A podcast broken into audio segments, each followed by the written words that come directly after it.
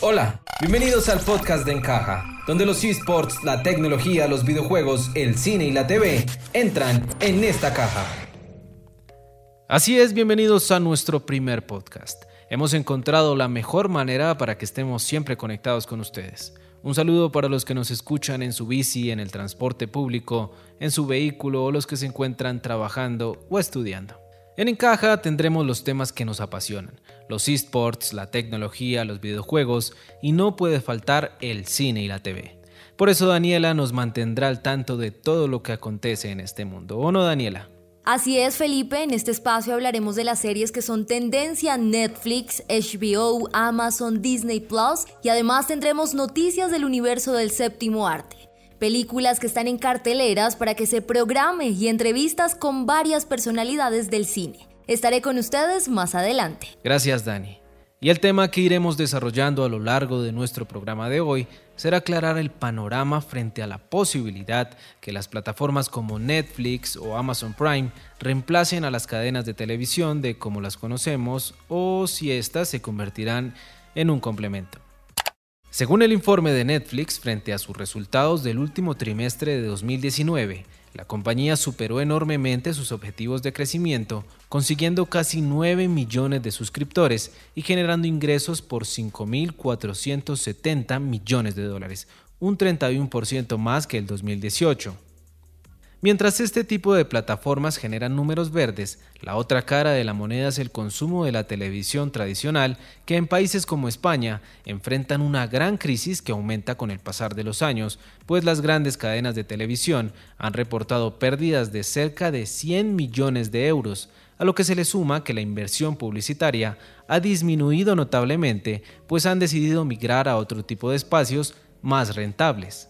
La empresa de datos y consultoría Cantar Media informó que existe un aumento notable entre el tipo de consumo que se le da al televisor en los últimos años. Ahora los televisores inteligentes ofrecen Internet y el uso de aplicativos que pasaron de representar en 2010 una media de 15 minutos en pantalla al día a tener en 2019 237 minutos de uso diario. Claramente la televisión atraviesa su más grande crisis, estas plataformas son amigas o enemigas de la TV. Nos vemos en el siguiente bloque.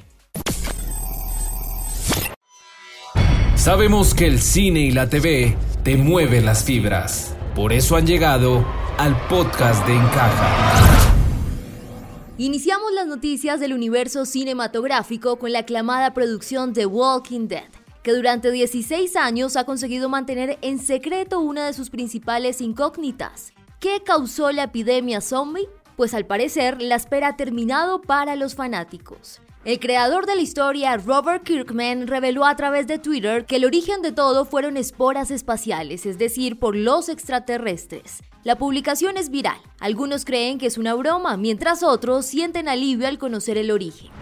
Continuamos con Élite, la serie española que conquistó por su trama y protagonistas, porque los creadores confiesan que su elenco cambiará en la cuarta y quinta temporada. La tercera sesión, que se estrena en marzo de este año, cerrará todas las tramas para regresar en el 2021 con nuevos rostros.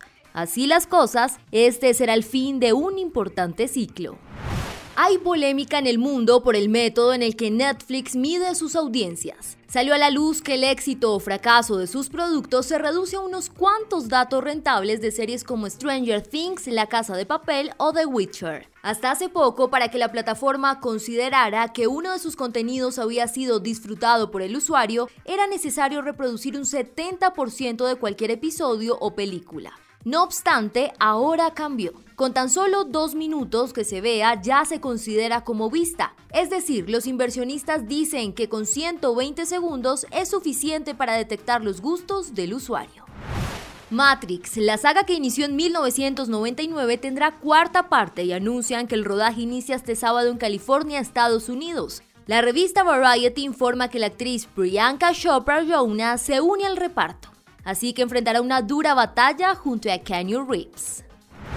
Yoda Bebé ha sido sin duda uno de los grandes aciertos de la Guerra de las Galaxias en la serie El Mandaloriano. Lo que pocos saben es que dar vida al pequeño exige una gran cantidad de esfuerzo y dinero al equipo de producción. Más de 16 mil millones de pesos colombianos. La popularidad de la creación sin duda compensa la inversión. Anuncian que el muñeco ya se puede comprar y cuesta 350 dólares. Colombia es escogido por Amazon Prime en Latinoamérica para posicionarse. Las letras de Gabriel García Márquez serán transformadas en un producto audiovisual. Noticia de un secreto escrito en 1996 tendrá seis episodios de una hora y será dirigida por el hijo de Gabo, Rodrigo García. La fecha de lanzamiento de Disney Plus en varios países de Europa se adelanta. A España llegará el 31 de marzo del 2020, noticia que genera expectativa en Latinoamérica. Podría llegar más pronto de lo que imaginamos. Su costo mensual será aproximadamente de 26.400 pesos colombianos. Faltan pocos días para los premios Oscar, así que nuestros recomendados de cartelera son cintas que están nominadas. 1917, Jojo Rabbit, Mujercitas, El Escándalo, Judy, Érase una vez en Hollywood y Parásito, una película coreana que se convierte en un fenómeno de la industria, incluso se perfila como la favorita para llevarse varias estatuillas. Su director Bong Joon-ho afirma que aún está asimilando el éxito de su propuesta. Todo lo que pensaba era que estaba haciendo esta pequeña película coreana, pero sabía que tenía su propia fuerza. Pero no me di cuenta que sería tan exitosa en los Estados Unidos, Japón y Francia. Creo que necesito pensarlo más. En este momento estoy ocupado maniobrando esta situación y evento. Una propuesta que posiblemente llegue a plataformas digitales. Actualmente estamos en las primeras etapas muy divertidas de simplemente derramar ideas con Adam McKay y HBO. Las cosas están muy abiertas en este momento. Tenemos la intención de explorar y ampliar la profundidad y la calidad de los temas de la película Parásito. La gala de la Academia será el 9 de febrero en el Teatro Dolby de Los Ángeles. Yangos entra con el cataclismo, Yangos sale con el combo, lo van a reventar. ¡Qué jugada de Tian! ¡Qué bueno poner! Anótate un GG, porque los esports han llegado al podcast de Encaja. Iniciamos con una decepcionante noticia, o así lo han catalogado los jugadores de Super Smash Bros. al conocerse la lista de premios de los principales juegos, ubicando a este título como uno de los peores. Super Smash Bros. ha sido una de las apuestas más ambiciosas de la compañía nipona, ya que con el arribo de la Nintendo Switch se incorporaron todos los personajes de ediciones anteriores y a la fecha 5 jugadores se han añadido, y no se descartan más. Pero en cuanto a los deportes electrónicos, parece ser que no tienen mucho interés, pues al conocerse los premios del Evo Japan en su fiesta de juegos de pelea, se destacaron títulos como Tekken 7 y Street Fighter 5, ya que ambos otorgaron un millón de yenes, algo así como 9 mil dólares al campeón. Pero el premio de Super Smash Bros. estuvo muy alejado, pues el ganador de la competencia se llevó un control pro de la Nintendo Switch que tiene un precio de 80 dólares. El 2019 fue un gran año para los esports. Cada vez nacen más y más ligas a nivel mundial. Por eso el portal de audiencias de deportes electrónicos eSport Charts reveló cuáles son las ligas más populares de esta industria. Aquí se excluyeron eventos como el Mundial de League of Legends, que fue el más visto del año con 137 millones de horas. En la quinta posición se encuentra PUBG Mobile con 45,5 millones de horas visualizadas. En la cuarta posición se encuentra LOL Championship Series con 48,3 millones de horas. En tercer lugar, la Liga Europea de LOL con 51,4 millones. En la segunda posición la Liga Coreana de LOL y el primer lugar es para la Overwatch League con 75,9 millones de horas. Y aunque este cálculo no es muy exacto, ya que cada liga puede tener más encuentros o el tiempo de las partidas es más prolongado, sí podemos concluir que League of Legends sigue siendo el rey de los esports. Los ingresos de Fortnite en 2019 cayeron significativamente, pero sigue en la cima como el juego que más dinero genera en el mercado digital. Así lo aseguró el informe anual de Superdata, que se centra en el mercado de los videojuegos. La caída de Fortnite en 2019 fue del 19%, pero aún así sus ingresos suman cerca de 1.800 millones de dólares, siendo un juego gratuito y aunque esta cifra representa una caída en comparación al 2018, Superdata explica que pese a tener menos jugadores que LOL, sus seguidores son más propensos a gastar dinero. Vaya, vaya. El futbolista del Barcelona, Antoine Griezmann, anunció a través de su cuenta de Twitter la creación de su propio club de deportes electrónicos llamado Greasy Esports. El lanzamiento lo hizo con un video donde se puede ver con un teclado y un mando gamer, junto a imágenes de juegos como Fortnite, FIFA y Rainbow Six, juego que es el favorito de su hermano Teo, que también hace parte del proyecto y será quien lleve las riendas. Aunque el anuncio se hizo en inglés, todo su cartel de jugadores es francés, pues al parecer será una apuesta centrada en el país europeo. Una jugadora de League of Legends es víctima de comentarios machistas. Julia Nakamura, más conocida como Mayumi, es una joven promesa de los esports en Brasil. Pero pese a que aún no juega para su equipo en esta temporada, ha sufrido ataques sexistas. Todo comenzó porque en una de las retransmisiones del jugador Pedro Luis, conocido como Lep, uno de sus seguidores le preguntó que si la idea de tocarse sus partes íntimas luego de saludarla había sido idea de él. Respondió que probablemente lo habría hecho antes. La jugadora mostró su descontento ante esta situación y Lep no tardó en pedir disculpas públicamente, prometiendo que no volvería a suceder. Mayumi, cansada de estos reiterativos comentarios, tomará acciones legales pues es necesario que se castiguen estos actos para ponerle fin a la discriminación.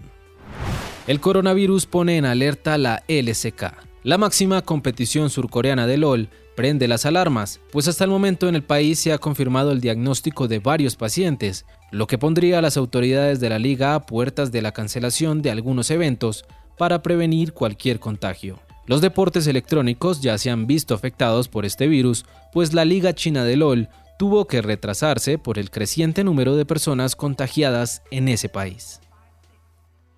Este podcast llega a ustedes gracias a Anchor. Visita www.anchor.fm para más información. Continuando con nuestro tema del día, ¿será que las plataformas de streaming acabarán con las cadenas de televisión o serán un complemento?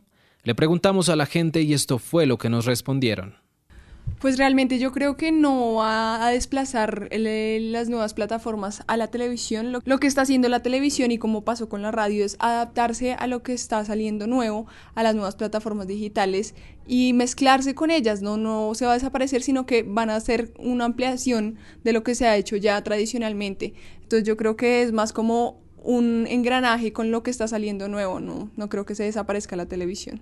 Pienso que aunque las plataformas de contenidos audiovisuales le han ganado bastante terreno a la televisión, la televisión no va a dejar de existir, sino por el contrario va a tener un proceso de evolución en el que van a tener que dejar el modelo del siglo XX para poderse adoptar un poco más a lo que están buscando las nuevas tendencias pero las plataformas van a seguir funcionando y pienso que las dos van a funcionar en una, digamos que, simbiosis, porque pues digamos que los contenidos que se manejan en los medios de comunicación son muy diferentes a los que suelen verse en estas plataformas. En España, cadenas como A3 Media han decidido dar la bienvenida a la televisión 2.0, donde entre otras cosas el espectador será quien tenga el control de todos los contenidos. En este momento los televidentes exigen que el producto sea personalizado, interactivo y flexible. Y si las cadenas de televisión en general no logran entender este mensaje, se quedarán en el camino. Todos los sistemas operan con normalidad. Es momento de la tecnología, aquí en el podcast de Encaja. Ni dinero, ni tarjetas, ni nuestro móvil. Amazon quiere que paguemos con nuestras manos. El gigante de las compras hace unos meses inauguró la primera tienda sin cajas, en la que el pago se realizaba al abandonar la tienda y el cargo se hacía por medio de una cuenta Amazon Prime, lo que dejaba por fuera a muchos potenciales compradores. Como solución a esto, se han realizado pruebas piloto efectuando el pago con la palma de la mano, pero ¿cómo funciona este novedoso sistema? Amazon pretende distribuir kioscos en lugares comerciales como cafeterías, restaurantes y sus novedosos supermercados. La idea es que el cliente autorice el pago mostrando la palma de su mano a modo de saludo a un lector biométrico ubicado en el kiosco que validará la transacción. Para esto, el usuario deberá vincular previamente una tarjeta de crédito a la información biométrica de su mano, y este proceso se hará una única vez en estos mismos lugares, lo que agilizará el pago drásticamente. Así que a tener cuidado a quién saludamos. Un sistema de inteligencia artificial fue el primero en alertar de la expansión del coronavirus. Antes de conocerse públicamente los primeros casos del virus, Un algoritmo desarrollado por una empresa canadiense ya había descubierto el brote, pues una de las habilidades de la inteligencia artificial es la capacidad de analizar grandes cantidades de datos y encontrar patrones. En este caso, recopiló y evaluó información de noticias publicadas en portales informativos en 30 idiomas diferentes. Todos reflejaban casos de gripe, fallecimientos sin explicación y síntomas sin un diagnóstico concreto. Adicional a este descubrimiento, fue capaz de predecir que el brote saltaría a Bangkok, Seúl, Taipei y Tokio, pues puede determinar la cantidad de viajes diarios a estas ciudades y de qué regiones se movilizan los potenciales infectados. Apple logró el mejor trimestre de su historia gracias al iPhone. Así lo dio a conocer Tim Cook, quien afirma que se debe a la gran demanda del iPhone 11 y 11 Pro. El beneficio neto llegó al récord de 22 mil millones de dólares, superando las expectativas de todos los analistas. Estos resultados llegan cuando el mercado de los teléfonos inteligentes están en un descenso y donde la competencia es creciente. Apple le apunta ahora a apoyarse en la venta de servicios como los de música, televisión online y su tarjeta de crédito, pues esto le ha significado ganancias de más de 12 millones de dólares. El valor de sus acciones también se ha multiplicado con respecto al año pasado, otorgando un valor bursátil de 1,3 billones de dólares. Un gran año para Apple. Xiaomi lanza una lámpara capaz de eliminar los virus en el aire. En estos días donde el mundo se encuentra en alerta por el coronavirus, esta compañía presentó una lámpara que incorpora dos tubos germicidas que se calientan y dañan el sistema reproductivo de las bacterias portadoras de virus, permitiendo desinfectar un área de 7 metros cuadrados. Por otra parte, el aparato es capaz de enviar una alerta al dispositivo móvil cuando detecte agentes virales en el aire del lugar. Algunos de los virus que hasta el momento detecta son el estafilococo y el E. coli. Si quieres ver cómo es esta lámpara de Xiaomi, no olvides visitar nuestra cuenta de Instagram. Estamos como arroba encajatec. Es momento de llegar a una conclusión en nuestro tema del día. Vimos por una parte el potencial de crecimiento que tiene Netflix junto a las demás plataformas de streaming y por otra los duros momentos que enfrenta la televisión. Hace unos días discutí este tema con unos amigos que trabajan en televisión y mencionamos la parte de la publicidad en un país como Colombia. El nivel de audiencia en la TV lo mide una sola empresa llamada Ibope, una multinacional que se ha visto señalada por el mal manejo de sus resultados en cuanto a la audiencia, pero que para las empresas que invierten en publicidad es lo que tienen y por lo que deben guiarse. Mientras que la forma de medir la audiencia en Internet es ciertamente muy exacta, las compañías podrían saber a ciencia cierta a qué personas les están llegando, qué países, qué edades y hasta de qué dispositivos los están viendo. Esto es simplemente una pequeña parte del impacto de la tecnología y de los medios digitales. Lo que deben hacer las grandes productoras de televisión es aprender a convivir con esto, lograr evolucionar internamente, pues para nadie es un secreto que los altos mandos de estas compañías son personas que le temen a la transformación digital por miedo al fracaso, sin ver que posiblemente lo mejor que le pudo pasar al universo audiovisual es la llegada de estas plataformas. Yo soy Felipe Chaparro y este es el podcast de Encaja Recuerden seguirnos en nuestras redes sociales. Estamos en Instagram como arroba encajatec, en Facebook y YouTube como encaja. Un abrazo y chao a todos.